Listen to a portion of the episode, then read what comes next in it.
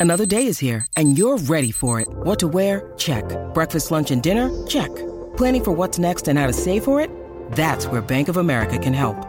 For your financial to-dos, Bank of America has experts ready to help get you closer to your goals. Get started at one of our local financial centers or 24-7 in our mobile banking app. Find a location near you at bankofamerica.com slash talk to us.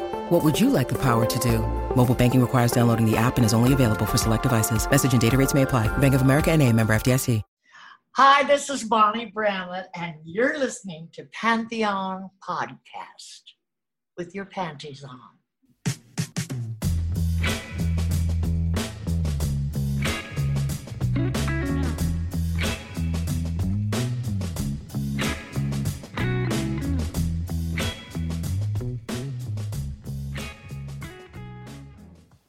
Hey guys, okay, so today I chat with Johnny Echols, guitarist and founder of one of the greatest bands to come out of LA in the 1960s, and that band is Love. Listening to Johnny, I felt like I was back on the Sunset Strip in 1965. I mean, these guys were the darlings of LA rock, and they performed at all the hot venues on the Strip, and there were a ton of them at the time.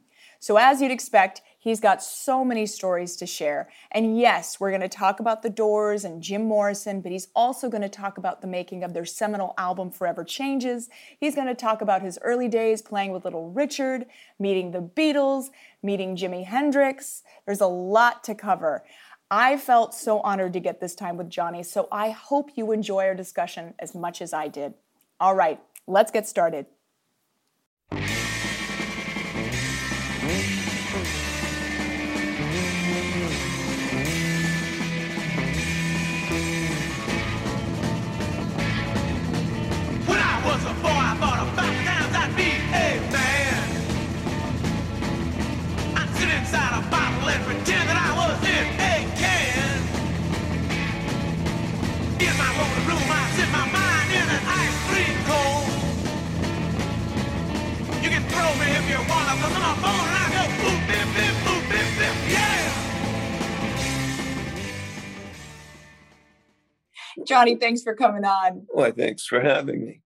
Now, I'm fascinated by your music and how you made such a big impact on the LA music scene and influenced so many bands around you. I mean, the Doors essentially wanted to be just like Love. Yeah. But I even read, you know, Zeppelin and the Stones, they've referenced Love as an mm-hmm. inspiration. Mm-hmm.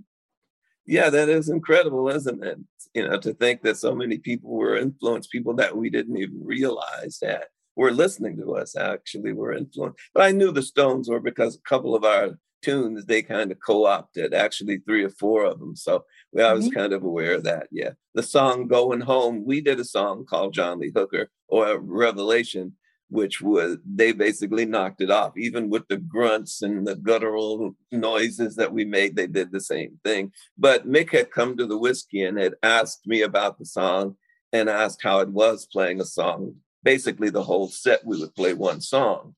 And uh, they cut it down to i think 15 minutes but he was asking how the crowd liked it and the response and all of that. And i told him yeah everybody loved it. So um, about a month before our album was released they did a version called going home which as i said was basically a knockoff. Then they did a song called she comes in colors which we had done and uh, there are a couple others that I can't recall now. And Madonna has also co-opted some of our stuff from um, uh, the first Love album, and she finally ended up giving us writers credit because it was a blatant knockoff. So, wow! Yeah. But I mean, you have to be flattered. Yeah, I'm flattered as long as it doesn't affect our bank accounts. I'm flattered. yeah, yeah, yeah. The flattery only goes so far. That's correct. well, let's go back. I want to go back to the beginning here because uh, well before love and when you guys were kids, because I know that you and Arthur Lee, the lead singer, were childhood friends in Memphis. Is that right? Correct. Yes. Yes, actually, our families were friends before our parents were even born. So our families go back together a long way. And my our grandparents were school teachers, Arthur's and mine, and then uh, his mother, as well as my mother, and my daughter also is a school teacher. So we were a family of teachers. I was like four years old, I think, when we met.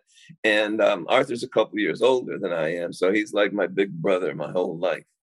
Yeah. Wow. Yeah. Wow. So where did the where did the inclination to start playing music even come from then? Well, I um, played with Billy Preston, and I went to junior high school and high school together. And we started a group. Um, we were playing bar mitzvahs and weddings, funerals, whatever. And so we were getting a lot of attention. And Arthur saw that. Now, he had been taking accordion lessons since he was a kid.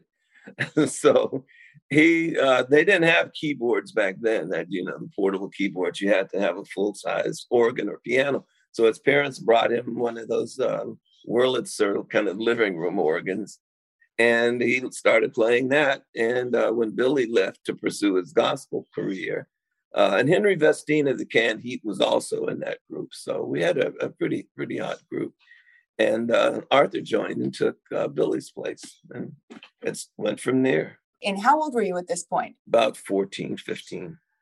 About 14 or 15. And you, though, had, I, I had read somewhere that you had taken lessons, guitar lessons from, and maybe this is true or not true, Adolph Jacobs? Yes, from the, from the Coasters, yes. Yes, he was my first teacher. So uh, he lived in the neighborhood and he saw me walking with my student guitar and he just said, oh, This is a piece of crap. So he hooked me up with a, a professional guitar and started giving me lessons. And so, um, yeah, that was my kind of initiation into playing because he would take me around to places in the so-called Chitlin circuit, and I'd see all these blues musicians playing Johnny Guitar Watson and BB King and people like that. And it was just from seeing those guys, it was something I knew I wanted to do.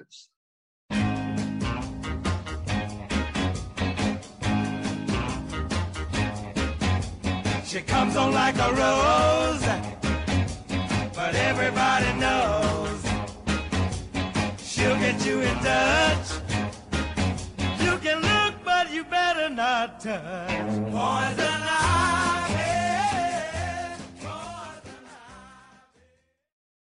family was very connected in the scene. Well, yeah, my uncle used to manage a club called uh, the Californian Club and that was a major stop in that circuit. So when we grew up and got around 15, uh, we were able to play. We were kind of the house band at the Californian Club. So we played behind, uh, let's see, BB King, ZZ Hill, and the Coasters. Any groups that came there, we were the house band. So we played the music behind them. And so we weren't supposed to play there. So we would pencil in these little mustaches, and I would wear a hat and it was okay. You know? no, you didn't. Yeah, as long as we stayed away from the bar, it was cool. You know, as long as we weren't around the alcohol, they wouldn't get in any trouble having us play on stage. So we got to meet all of these people back then, and and you know they would see us first, me and Billy, but then once they heard us play, they were cool with it. And Little Richard, we played with him a lot and uh, toured with him actually, so he got to be our mentor as well. Oh my God. Was it lost on you being so young? What a wonderful opportunity this was that you were so lucky to be around some of these people. Oh, absolutely. But after a while, it just became normal. But yeah. in the beginning, of course, it was. And, and meeting all of these famous producer we met Sam Cooke and J.W. Alexander, his producer and manager, and all of these people. And we played with Bob Keane, and, and we are part of um, uh, Glen Campbell was working with us at Del-Fi Studio. So we knew all these people. And since we're so young, they tried to keep us kind of isolated from kind of the darker parts of the business and Glen Campbell especially. And he uh, didn't, you know, even though he used drugs, cocaine himself primarily, he would keep us away from that because he, you know, we were kids. So yeah, yeah. So it was interesting thinking about it now. It's it's really interesting. Yeah, and also futile, you know, considering where you yeah. guys were. Yes, yes, it, it didn't work. well, you said you got to uh, meet Little Richard. Did you ever get to work with him? Yes, I did. We I toured. We went to England. Um, this would have been, I think, 62, 63. I was still in high school. And we met the Beatles. These guys, uh, they were kind of little, like little puppy dogs, and they followed him around. And and uh, but they they really really loved him. So yeah, we were on that tour, and Billy because I had to leave and come back home. But Billy played with them, And then uh, after he got back a few months later, this would have been the Hollywood Bowl appearance. We got tickets. The first time I'd ever seen a, a courier, and he came uh, with this little briefcase and he had these backstage passes and tickets for us. So we got to go backstage and see the Beatles at the Hollywood Bowl. So that was neat. When we saw them, then we were home. We knew this is exactly what we wanted to do. That was your, so to speak, rock moment. Yes, it was. And then, because before that, I had intended on going to college and, and uh, becoming a lawyer. And by now, I'd be either an ambulance chaser or whatever. But anyway, that's what I planned to do. But uh, when we saw them, that was everything changed but you had seen them play with Little Richard, and it sounds like it I was didn't a far cry from what you saw at the Hollywood Bowl. No, I didn't realize the tickets that we got were for the same guys. I didn't know those little guys that followed Richard around were the Beatles. And it didn't, you know, we never found that out until we get there. And I said, those are the little dudes that followed uh, Richard around. And they were the biggest thing on earth, you know. So now you're amazing. standing there in the audience and you're hearing all these screaming girls. Yeah, no, we're backstage with them. And oh, so we're getting to see all of the stuff go on and we're seeing them, you know, go back and forth and all the mechanisms that go into making uh, an appearance in a show. And it was fascinating seeing how all the techs ran around getting the sound system together because these guys didn't go to sound check. You know, they'd have someone as a stand in. So he was watching them and making sure they had all the knobs turned correctly and the uh, levels on the guitar amps were proper. So that was interesting from that aspect to see all that that it required to actually put on the show that they did. And then, of course, all of that was futile because you didn't hear a word they said or anything. It was just screaming. That's all you heard for the whole rest of the night. That's what I heard. I mm. read some, uh, um, I don't know what it was, some old article in the magazine back, you know, right when they came to America. And John Lennon had said at times that we could have just been, we could have just been making noises or farting and nobody would have known. That's correct. They could have been. They might have been. But yeah, because they, they would look at each other. And John was the kind of the impster, the joker. And he would look at Paul and you'd see them winking and, and making faces at each other. But, you know, they, uh, it it started out, I think, to them as just they couldn't understand it any more than any of us did, and then as it progressed, they were becoming more and more and more serious with what they did. But I think initially it was something that they, they were in awe of just as much as everyone else was. Yeah. Oh, yeah. Because this is a phenomenon. I it's mean, correct. Elvis was maybe the closest thing, but right. it was different. It was yeah. different. Yes, yeah. it was. You can't anticipate that. It's just it happened and then it just kind of snowballed and and nobody could have predicted that it would go to the degree that it did.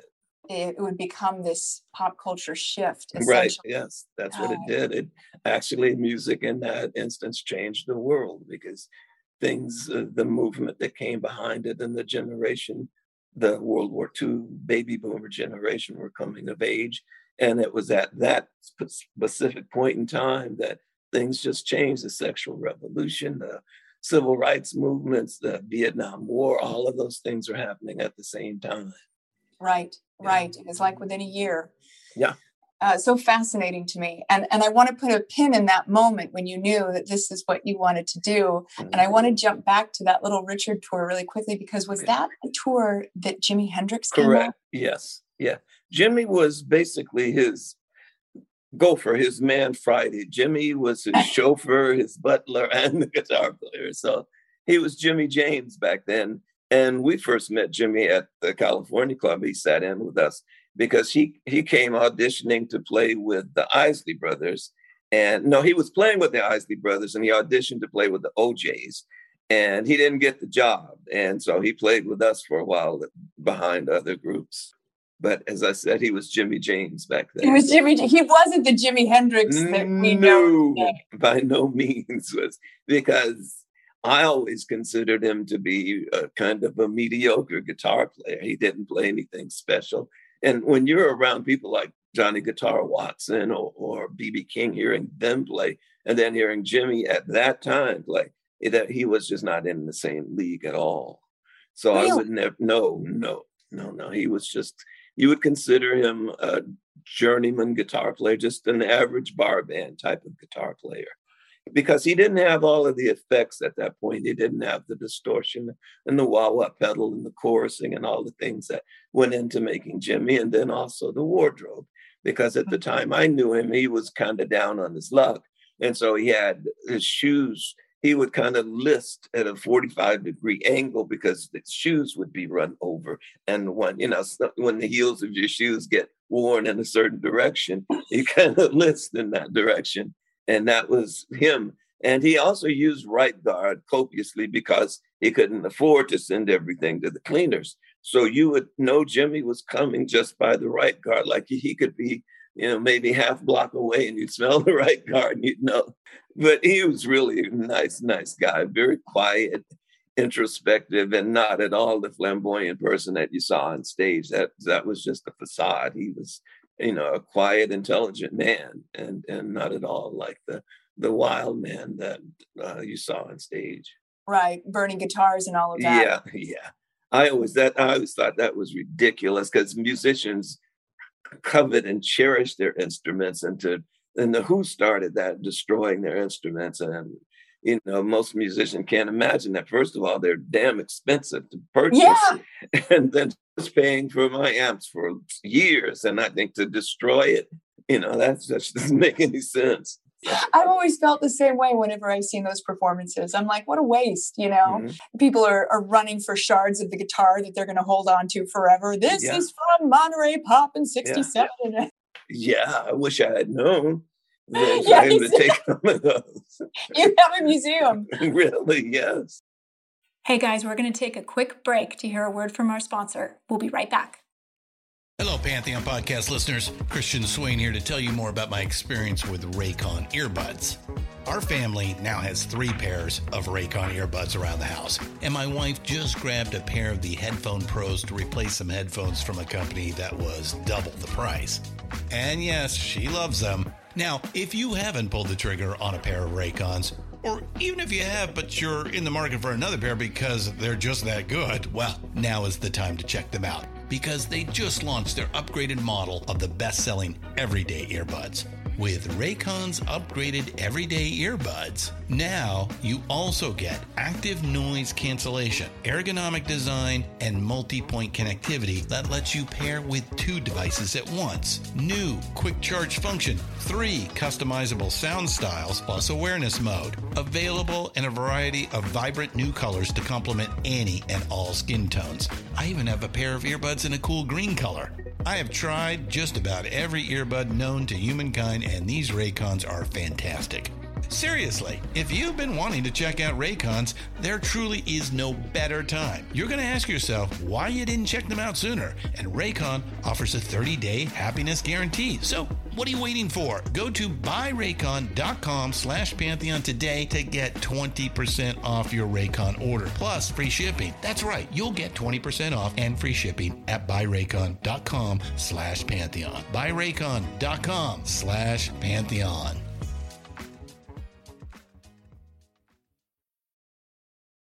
Okay, guys, let's get back to the interview.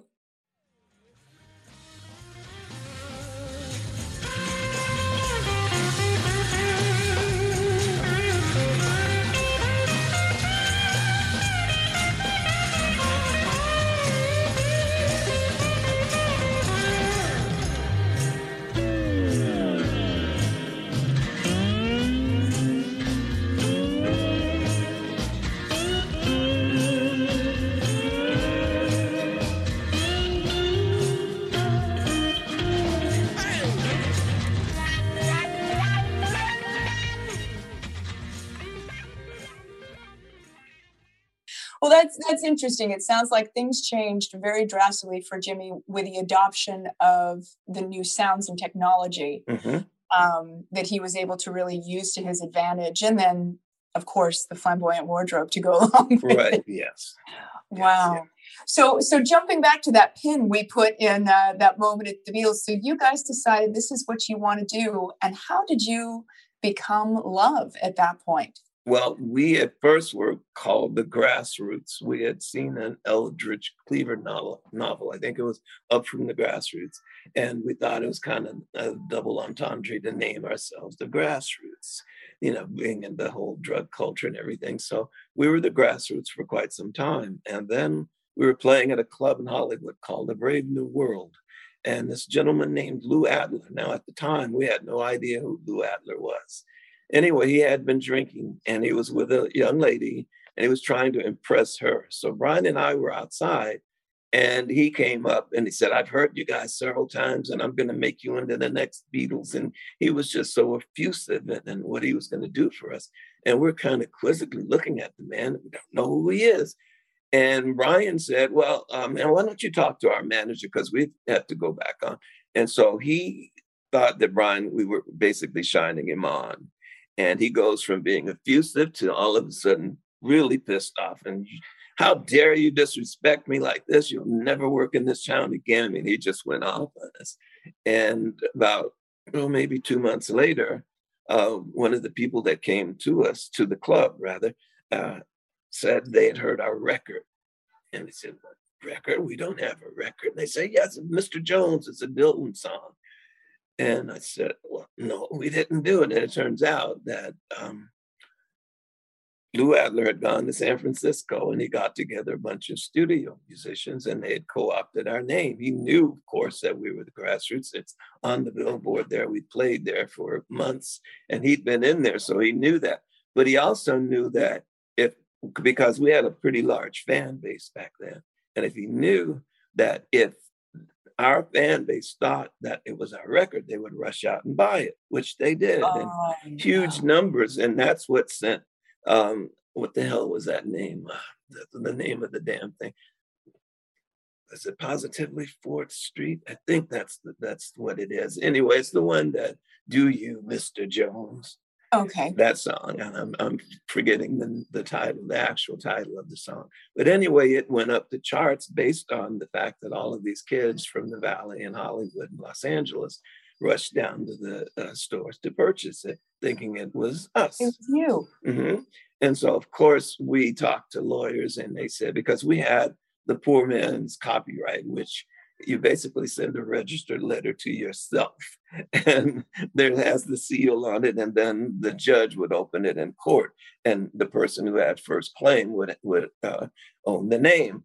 But then the lawyers told us we'd probably win in court, but we would piss off one of the biggest men in the business and we'd be destroying ourselves in the process. So we would be better off getting another name.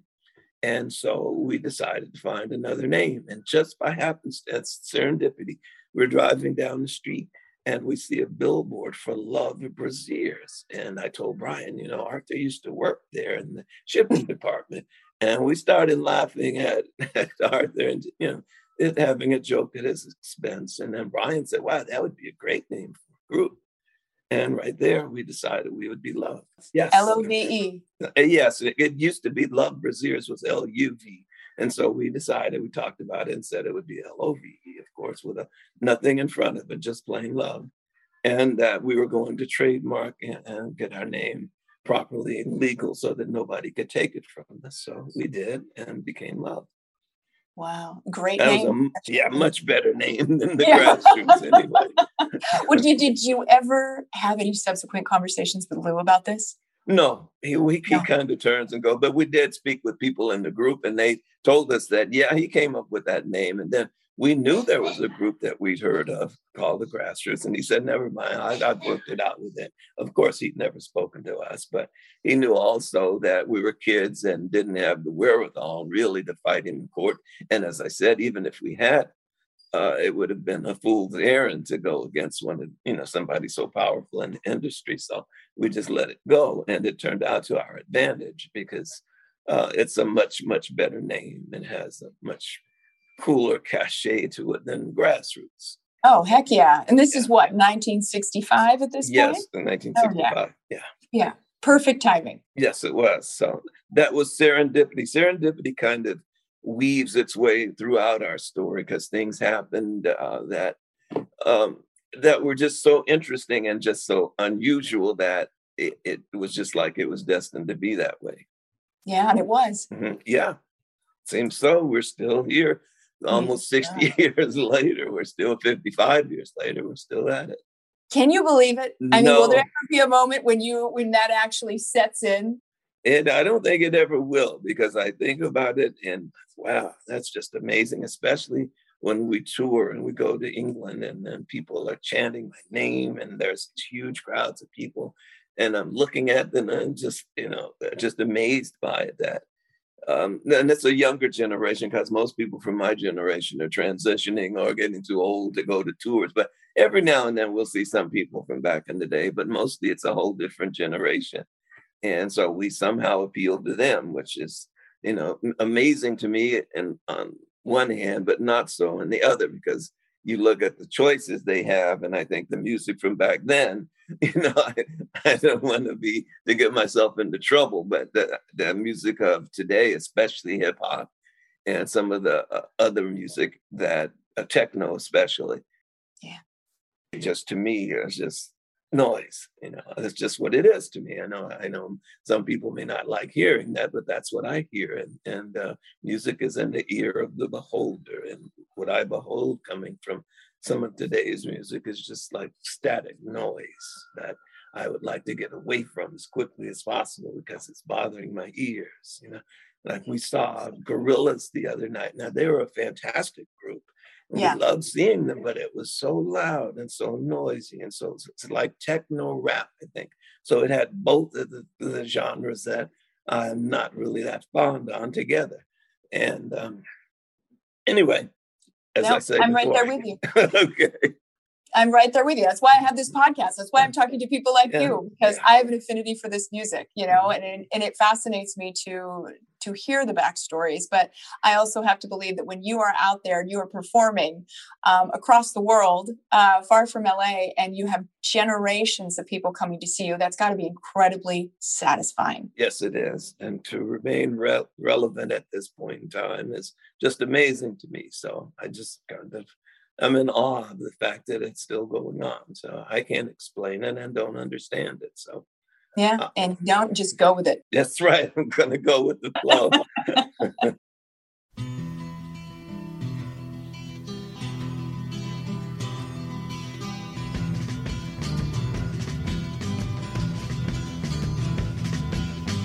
At my house, I've got no shackles. You can come and look if you want to. Through the halls you'll see the mantles where the light shines dim all around you And the streets are paved with gold And if someone asks you, you can call my name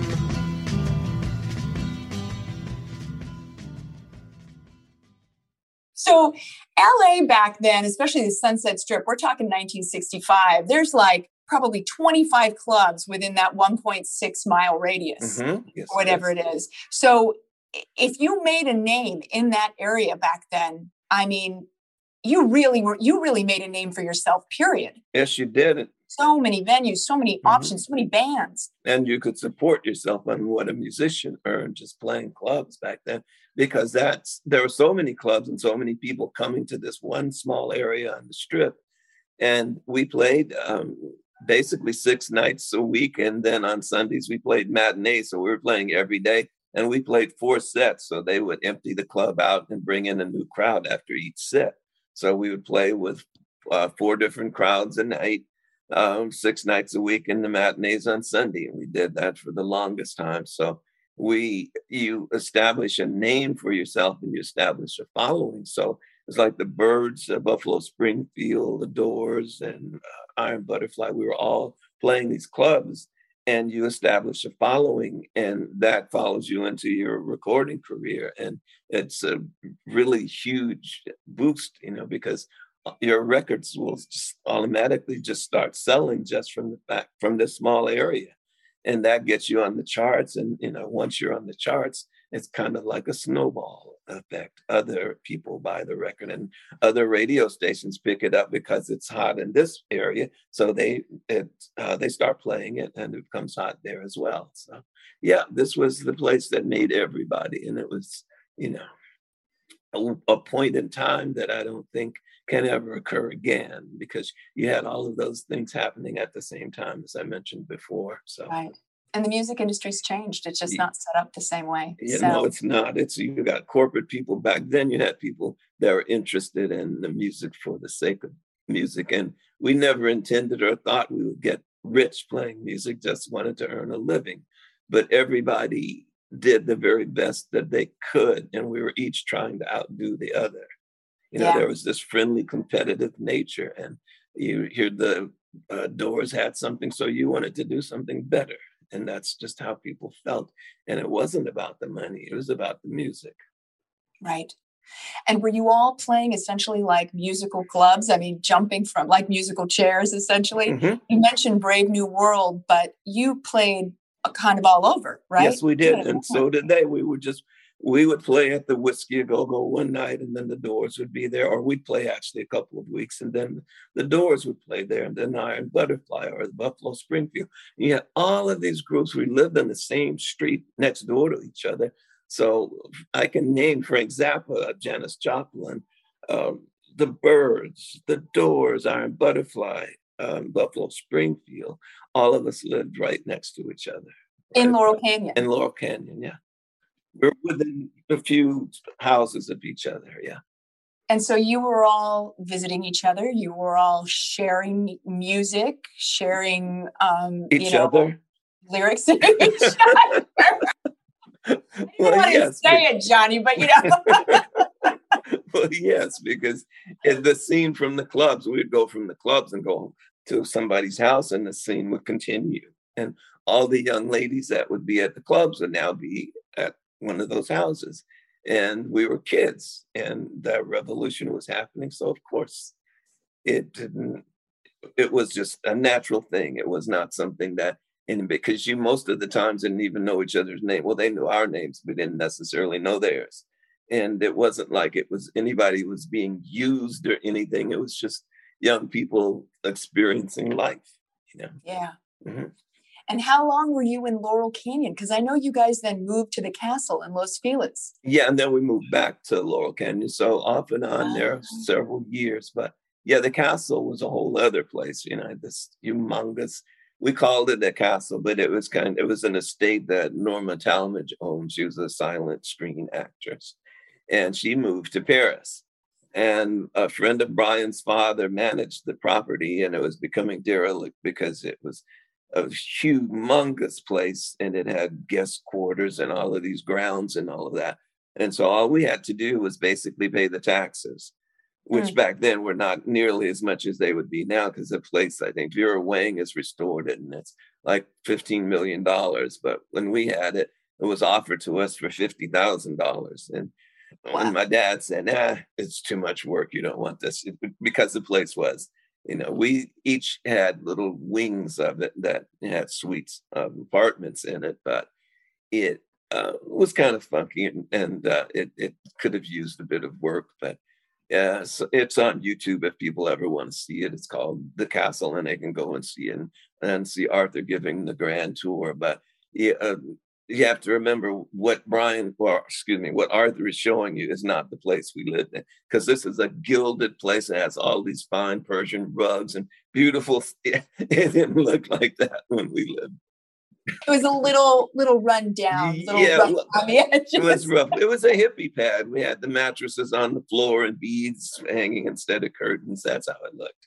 But it was, hey, it was to us, it, it was the Taj Mahal. It was our house. We lived there and um, everybody covered it there. So everybody that came to play in Los Angeles with all of the people, Jefferson Airplane, Big Brother, they would come and stay there with us. They'd stay there with you guys. Yes, yes, because it had almost 90 rooms, I think, on all. So there was enough room for everybody. Oh my God. So if those walls could talk. Yeah, uh, I think we'd all be in jail if that is so great. I think I've walked by it a couple of times. Yeah, um, it's a neat place. You know, she does a lot of tours now because the fact that Jimi stayed and Janis Joplin stayed there with us. So uh, they have that sort of part of the rock and roll history tour, and people will go by and look at it.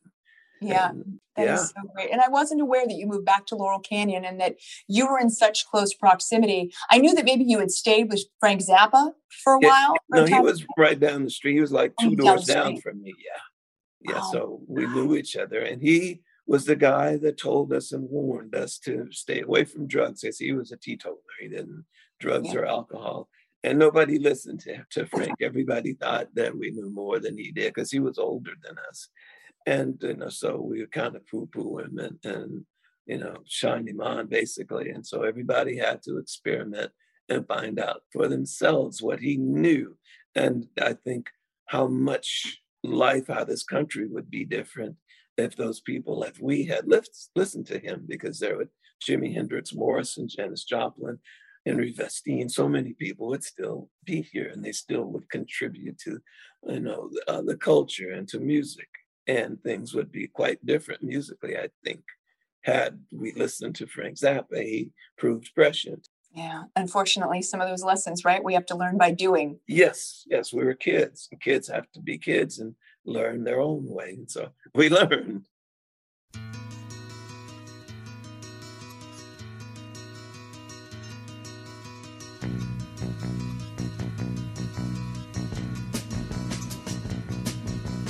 Where are you walking? I've seen you walking. Have you been there before?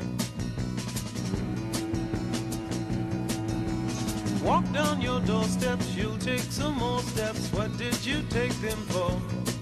There's a private in my boat, and he wears fizz instead of medals on his coat. There's a chicken in I, I want to talk to you about the Whisky Okay. uh, because when you started playing there, I know there was a reluctance. Yeah, because they these guys were uh, cops from Chicago, and they were kind of shady cops from Chicago, and they came there and they opened this nightclub, and they had the reputations for not paying you and threatening you when you went to get paid. And so uh, Ronnie Haran, now Ronnie Mellon, she married into the Chase family, the Chase banking family, but then she was Ronnie Haran, and she was uh, the booker, and and she worked there at the club and she booked us and guaranteed that we'd get paid. She said, "I'll pay you myself if uh, you have any problems." So we played there for two weeks, and we actually got paid, and the check didn't bounce. And so that happened, and we told everybody else that, "Yeah, this is cool. They actually will pay you, and it's cool." And they turned out to be very, very nice. We knew them for until Mario just passed recently, well, Yeah. a year or so ago.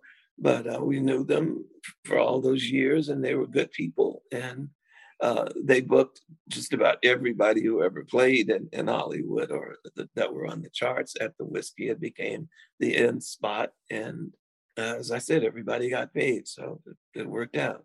And in terms of Ronnie Haran, was it you guys or was it her that essentially discovered the doors next door at the London Fog and brought them over? well we knew the doors because we all knew each other so morrison used to get drunk and just fall asleep in my doorway i'd come out and stumble over him so we he was he had a problem with drink in your doorway? Was Yeah. he knocking on the door trying to get in, or no that was just just a wanted to be close to you? it was kind of a little alcove. Yeah he wanted to be like us. That was the thing that he wanted more than anything. He'd said that many times but uh, he would sleep in the alcove uh, leading up to the door. And we had been offered a tremendous sum of money to uh, switch record companies to go to mca and we knew Elektra was not going to let us go because we were their ticket into the game. You know, every they had that was a huge cachet that they had love, and so they could sign other people on the strength of that. And so they were not going to let us go under any circumstance. But we thought we knew that when Jim was on his uh, on his game and performing the way he should and could, that these guys were a, a force to be reckoned with. They were, even though they sounded like a lounge act to us because they didn't have a bass, he just had this magnetism that you could see. And you could see all of these young girls there standing up looking at him. And so we thought, why don't we hook Elektra up with the doors? And so we did because Jim had been asking us, you know, for months and months to introduce him, and nobody wanted to vouch for him because we knew that he was unpredictable. But we finally did. And Jac Holzman came from New York to see them. And Jim was, of course, drunk and he hated them. And he just you know, got pissed off at us for even bringing him here to see them. wasting so, his time. Yeah, wasting his time. So uh, we got him to come back again. He was here for something. He came back and saw him the second time and hated him even more. So a few months go by and he's here, and we're doing an album, um, Da Capo, our second album, and he Yeah. introduces us to a gentleman named Paul Rothchild. Now we knew nothing about Paul Rothchild, only that he had just gotten out of prison for selling grass. And so to us, that was cool. So we hired him on the strength of that. And he uh, took Jac Holzman on our, our recommendation to see the doors the third time. And Jac just said, I want you to see these guys yourself. And so we can just stop having us come down here and look at them. And this time they were playing with the Iron Butterfly. So the competitiveness took over. Jim wasn't drunk, he was in his element and he put on a clinic. And they saw what we saw. All of these young girls are in there in awe of him. And um, so um, Ronnie Haran introduced them to the door. She was the one that she was supposed to get a percentage, of course, for making the introduction. But um, as what happened in the record business, those details were forgotten. So I think she had to go to court and sue them. But anyway, she introduced them and um, the door signed with them. And uh, Paul Rothchild was their producer. And so as we're doing Da Capo, uh, they're recording their first album uh, at Sunset Sound. Wow. And here, here's my question hearing this story. In the times that you brought Jac Holzman to see them, did you ever go to Jim and say, Hey, buddy, we're trying to help you out here. You've asked to be introduced. Maybe clean it up a little bit tonight. Yes, yes, but when he was a real, real dyed in the wool alcoholic, I mean, he couldn't help himself. And he probably had a couple of fifths of something every single day of his life until he died. And Yeah. so there you could tell him, you could talk to him when you're sitting there talking to him before he started. He's perfectly fine and normal and rational and a very intelligent man. But by 11 o'clock at night, I mean, he's just, you know, he's totally blithered. Yeah. And he, the, the group would have eventually, they, because they were on the verge of breaking up at that point. So had Elektra not signed them, there would have been no doors. So um, it was just that, that because of the fact that the Iron Butterfly were playing on the same bill, and it's just pride, ego, whatever, just caused him to come down and do it properly. I don't think he even knew at that point that the record company was coming there because I think it was a surprise to us that they would come back the third time. But this time, as I said, he brought, uh, brought Paul Rothchild with him, and Paul could immediately see what we had been telling him. And the minute that they saw what you had been telling them they had, that swagger, you thought, okay, we're Yeah. out.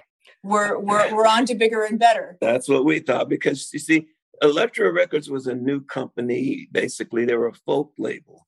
And we signed with them initially because they were the only, we had uh, entreaties from Capitol, uh, Columbia, Decca, uh, and Warner Brothers to sign. But none of them would allow us to own the publishing and own our masters. And Elektra did.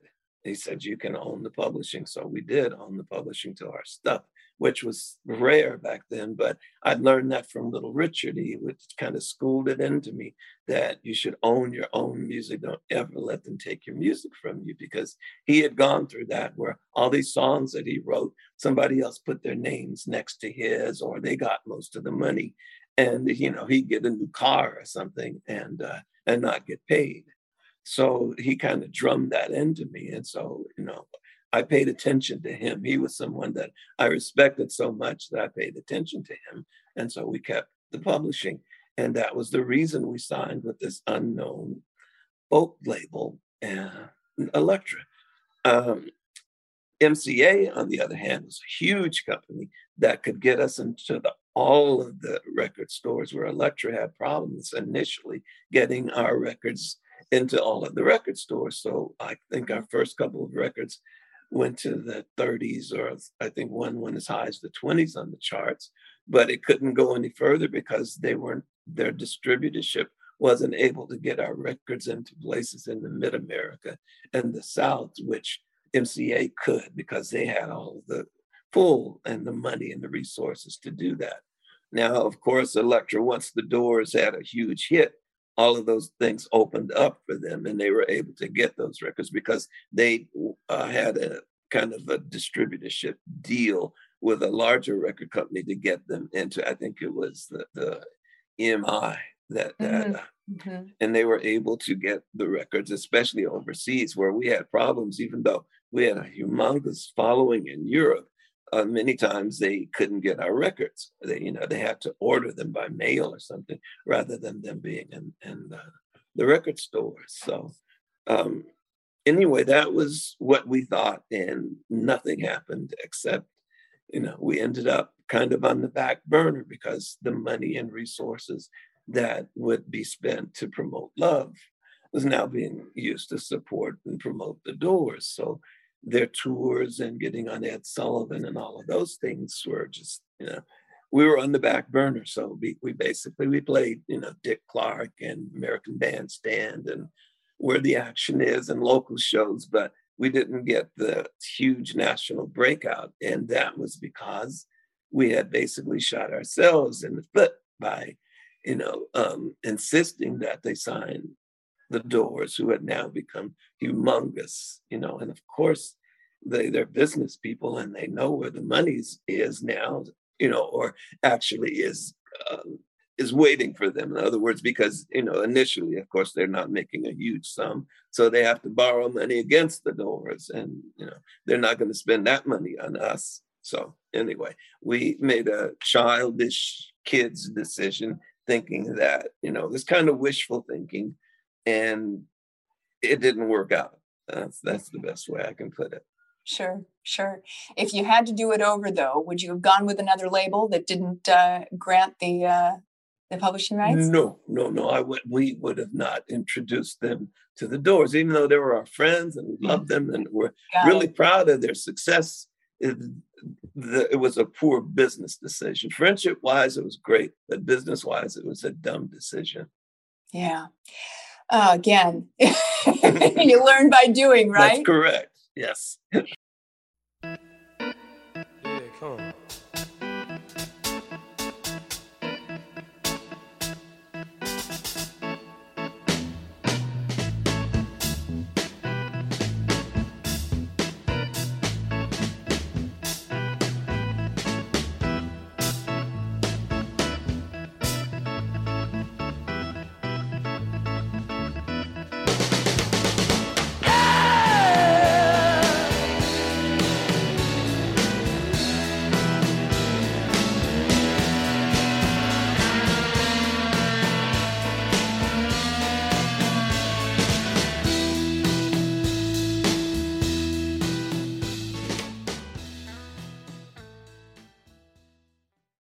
And and how did you feel about Jim? I always love talking to people that knew him personally and and what their real take was. He became uh, different as the fame. He he became kind of well, actually, the first when we got him to sign with with Elektra, the first thing they did, or Jim did, was to go in and trash the president's office. I mean, that's the kind of respect he showed us after doing it but we realized he couldn't help himself. So he goes in the record company's pres- president's office and just totally destroys it. That was his their their uh, kind of his opening salvo to let them know that. yeah, yeah, yeah. A glimpse of what was to come. That's correct. And he was a handful. He just, I think, the drug, the the drink uh, had just kind of affected his mind to the point that he could not help himself. And I don't think it would have been possible for him to clean up. I think he was so because he had been an alcoholic for so long that I don't think there was any hope of him changing because that was who he was, you know. And he had this thing of shocking people. You know, he would just go to a friend's house and put his cigarette out on their rug or do crazy stuff like that or drop his pants and you know go into a, a room full of people and you know uh, just be completely just insensitive and rude mm. but that he just did that because he thought that was how a rock musician was supposed to act you know i guess just you know you saw all of the stuff that later musicians were doing it like trashing hotel rooms and doing all that crap. I think he just thought that was, you know, what he was supposed to do. That's too bad. Well, yeah, it's too bad. And, you know, the thing that I never understand is we all work very hard to get to the point where we're successful and drawing large audiences and making money. So why would you destroy that? Why, after finally making it, which most of us ended up doing, and that's something that a psychologist could probably make a fortune if he could figure it out. Oh, we all did the same thing. We got as high as we could to destroy everything that we'd worked all of that time to build.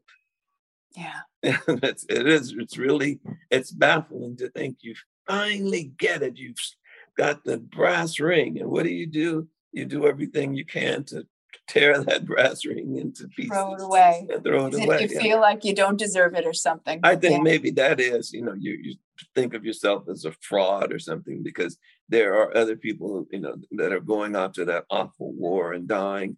You're getting notices that friends are dying and you're you're living the life of Riley and you kind of, you know, guilt is yeah. kind of uh, there. Yeah. Yeah, why why me and not that's, him? That's yeah. correct because it very easily could have been just a couple of different decisions. You know, could have changed everything around, and you could be over there in the godforsaken jungle rather than them.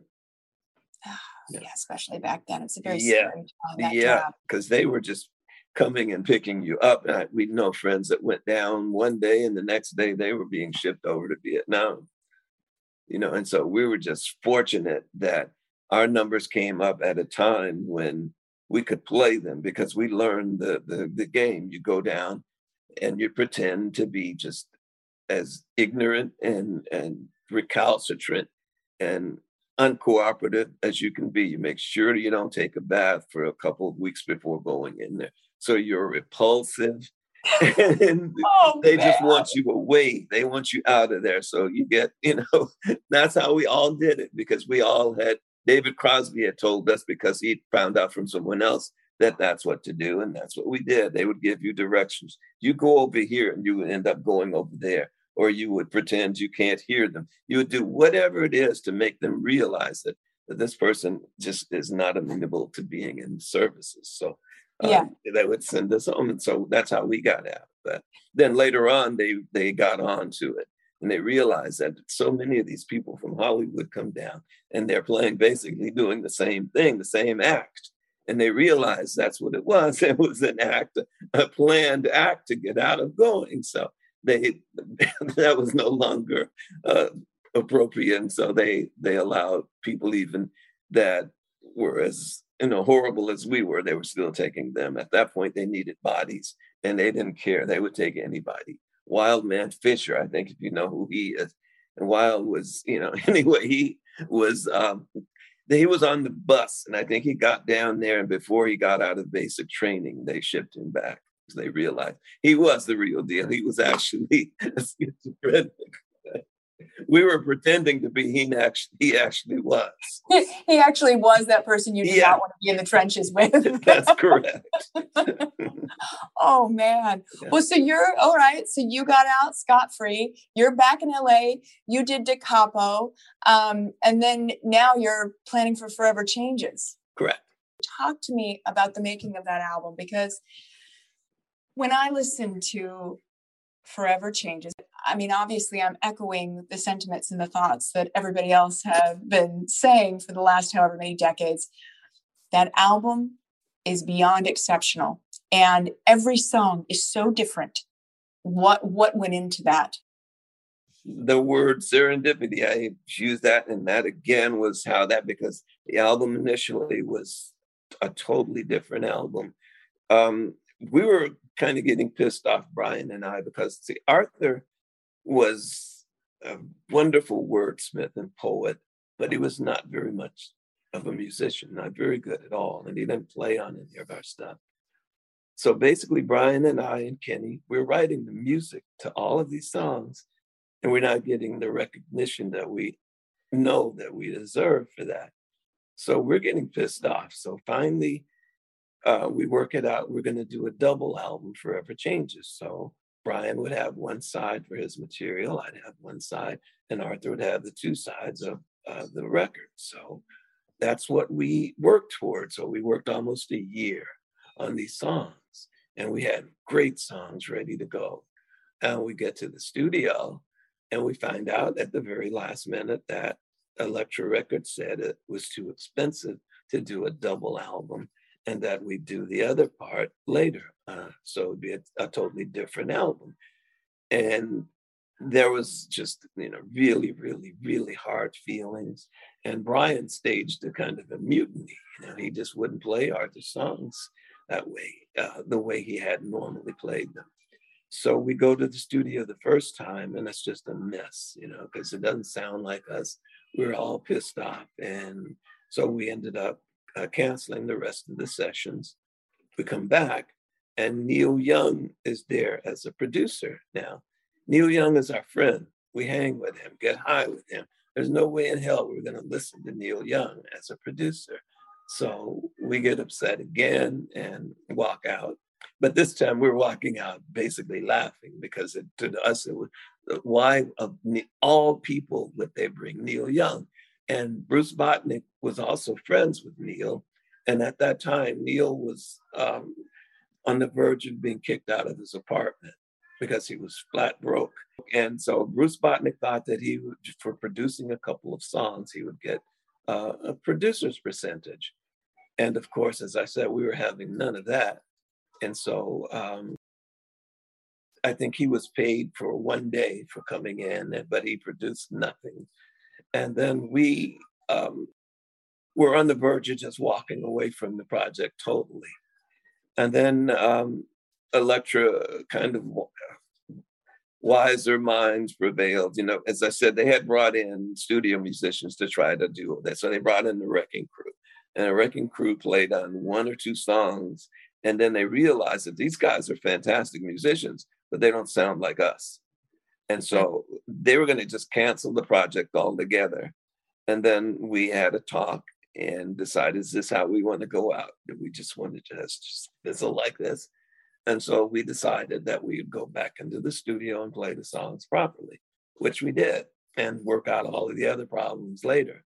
And um, we did that. And the record just, you know, flowed smoothly from there. We finished it in a few days. And can you imagine if you didn't do the record? Oh my gosh. yeah, but then the seeds for our ultimate demise were sown at that point because um, Brian and, and Jac Holzman had worked out a deal surreptitiously. We didn't know that he had worked out a deal with Brian to do a solo project. Now, Brian, of course, is going to stay with the group, but he was going to get to do his record, the one that was supposed to be part of Forever Changes, now called If You Believe In he was going to get to do it separately. Now, none of us knew that. And um, so Brian calls me and tells me uh, that he'd worked out this deal. And I said, You mean while we were on tour in New York and Jac is winding us and dining us, you work out a deal with him, but you don't tell us? And yeah, that's how it happened. So I said, Let's go and tell Arthur the good news. And I knew exactly what was happening. And so we went over to Arthur's house, and Arthur said, Oh man, that's fantastic, Brian. I'm so happy for you. You're fired. And so Brian was fired immediately. And that was basically that. And we went our separate ways for a couple of months. We decided, or Arthur realized that it wasn't happening because uh, he would go to places and play, and instead of having lines around the corner, he was barely able to get, you know, 20 people to show up. So he wow. realized that now it wasn't just him, that it was in fact a group. And so he invited us all to come back together and we worked it out and signed agreements with each other about payment and all of that. And except for Brian, he refused to come back. So we played a few gigs. We played the Santa Monica Civic and a few others. And it just wasn't the same without Brian. He just, he had this look and this kind of persona that fit the group. And without him, it was a different group. So we decided at that point to go our separate ways uh, for real. And that's basically how it ended, just like that, over something that happened that wasn't really that big a deal because if he had talked to us and said, Yeah, uh, Jac said, I can do my project as a separate project, and you can do yours as a separate project rather than the uh, the Forever Changes being a double album. Had we known that and talked it out, it would have worked out fine. But when you go behind each other's backs and do things like he did, it, the bond of trust is gone. And so um, it just, that was enough. We couldn't work it out, you know, it was over. We had been friends, had, you know, wore each other's clothes because we were the same size, basically. So we shared clothing, lived in the same house, we shared friends, girls, and uh, you just don't do that to your friends. You don't go behind their backs and work out a deal without telling them. You know? Right. So anyway, we just we never could come to a meeting of the minds, and we tried several times to put Humpty Dumpty back together, but you know it was irretrievably broken. So that uh, yeah. until Arthur and I decided when Arthur got out of jail for or prison actually for brandishing a firearm uh, that was sometime in the 90s. Um, well, I'll, I'll, go back. We uh, were offered a really huge sum of money by Rhino Records. They did a box set, love box set, to go on tour. So we all agreed to get back together and tour. And then, unbeknownst to us, Arthur had this thing for brandishing a weapon.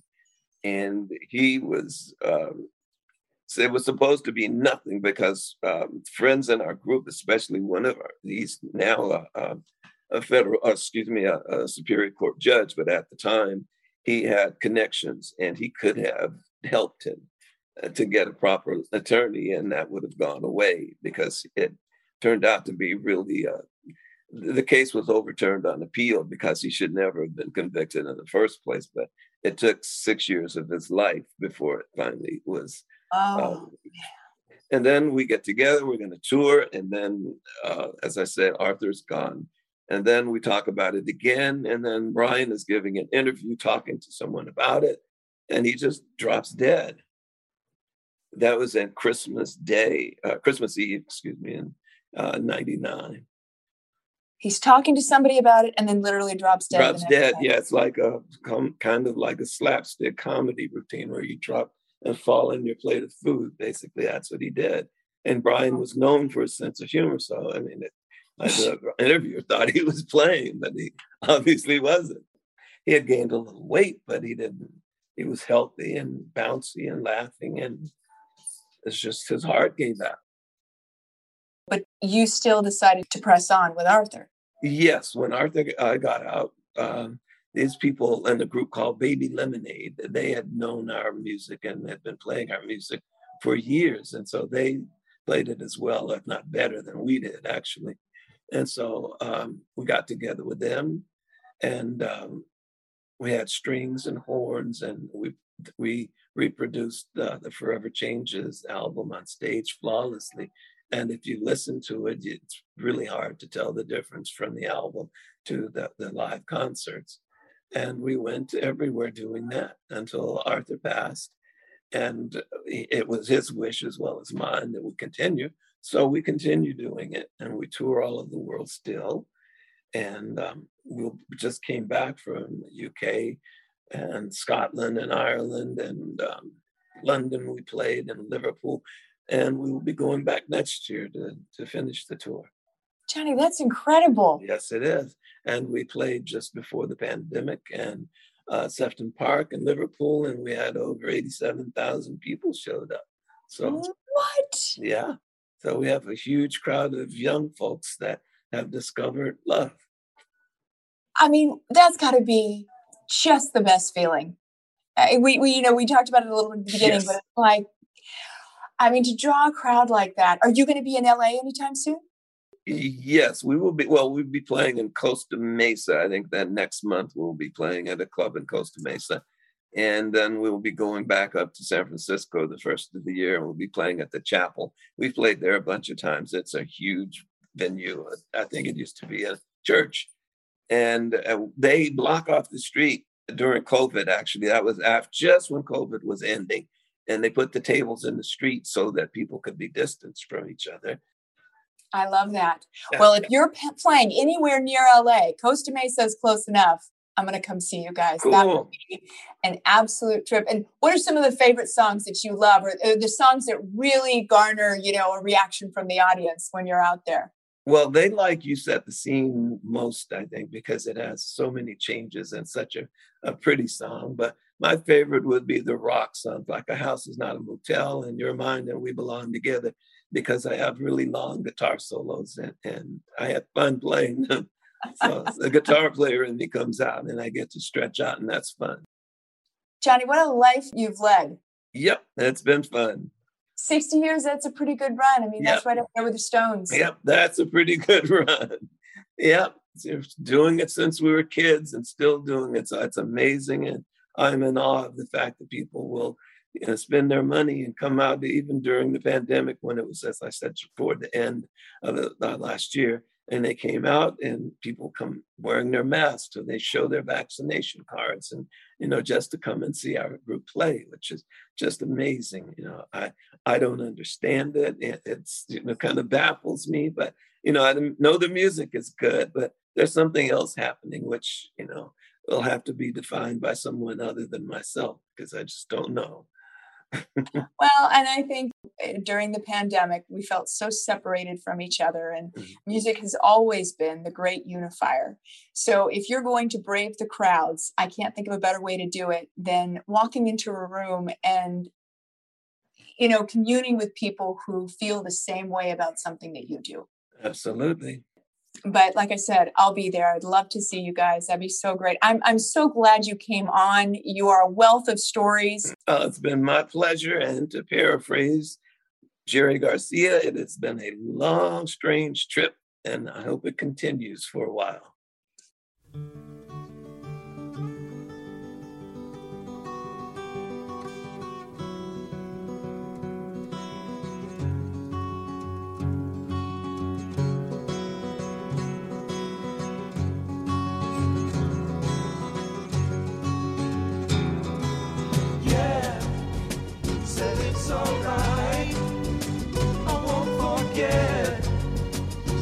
Times I've waited patiently for you. And you'll do just what you choose to do. And I will be alone again tonight, my dear.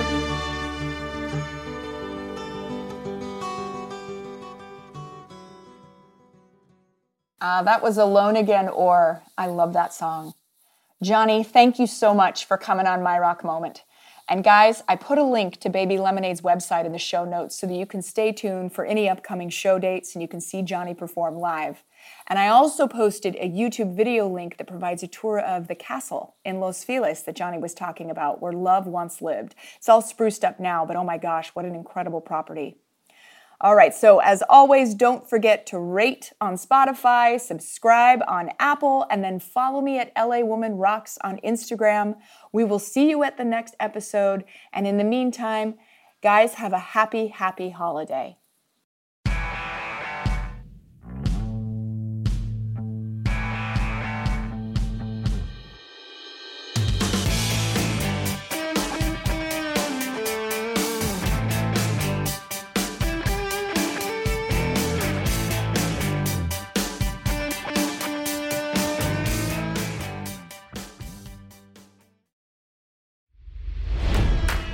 It's NFL draft season, and that means it's time to start thinking about fantasy football. FantasyPoints.com features industry leading experts and prognosticators using proprietary hand charted data to help you score more fantasy points. FantasyPoints.com is the place to go for whatever kind of fantasy football you play. Whether you play fantasy football, daily fantasy sports, or do a little bit of everything, Fantasy Points has the meticulously researched content to guide you to victory. And why wait for the fall? Fantasy Points also covers the new spring football league, the UFL. Join the guru, John Hansen, Scott Barrett, Joe Dolan, and other massive names in the fantasy football universe with an exclusive offer. Use code Pantheon for 15% off any fantasy points package, including the all in package, with access to every article, tool, and data nugget that Fantasy Points has to offer. That's fantasypoints.com and code Pantheon for 15% off at Fantasy Points. Fantasypoints.com. Code Pantheon. Score more fantasy points.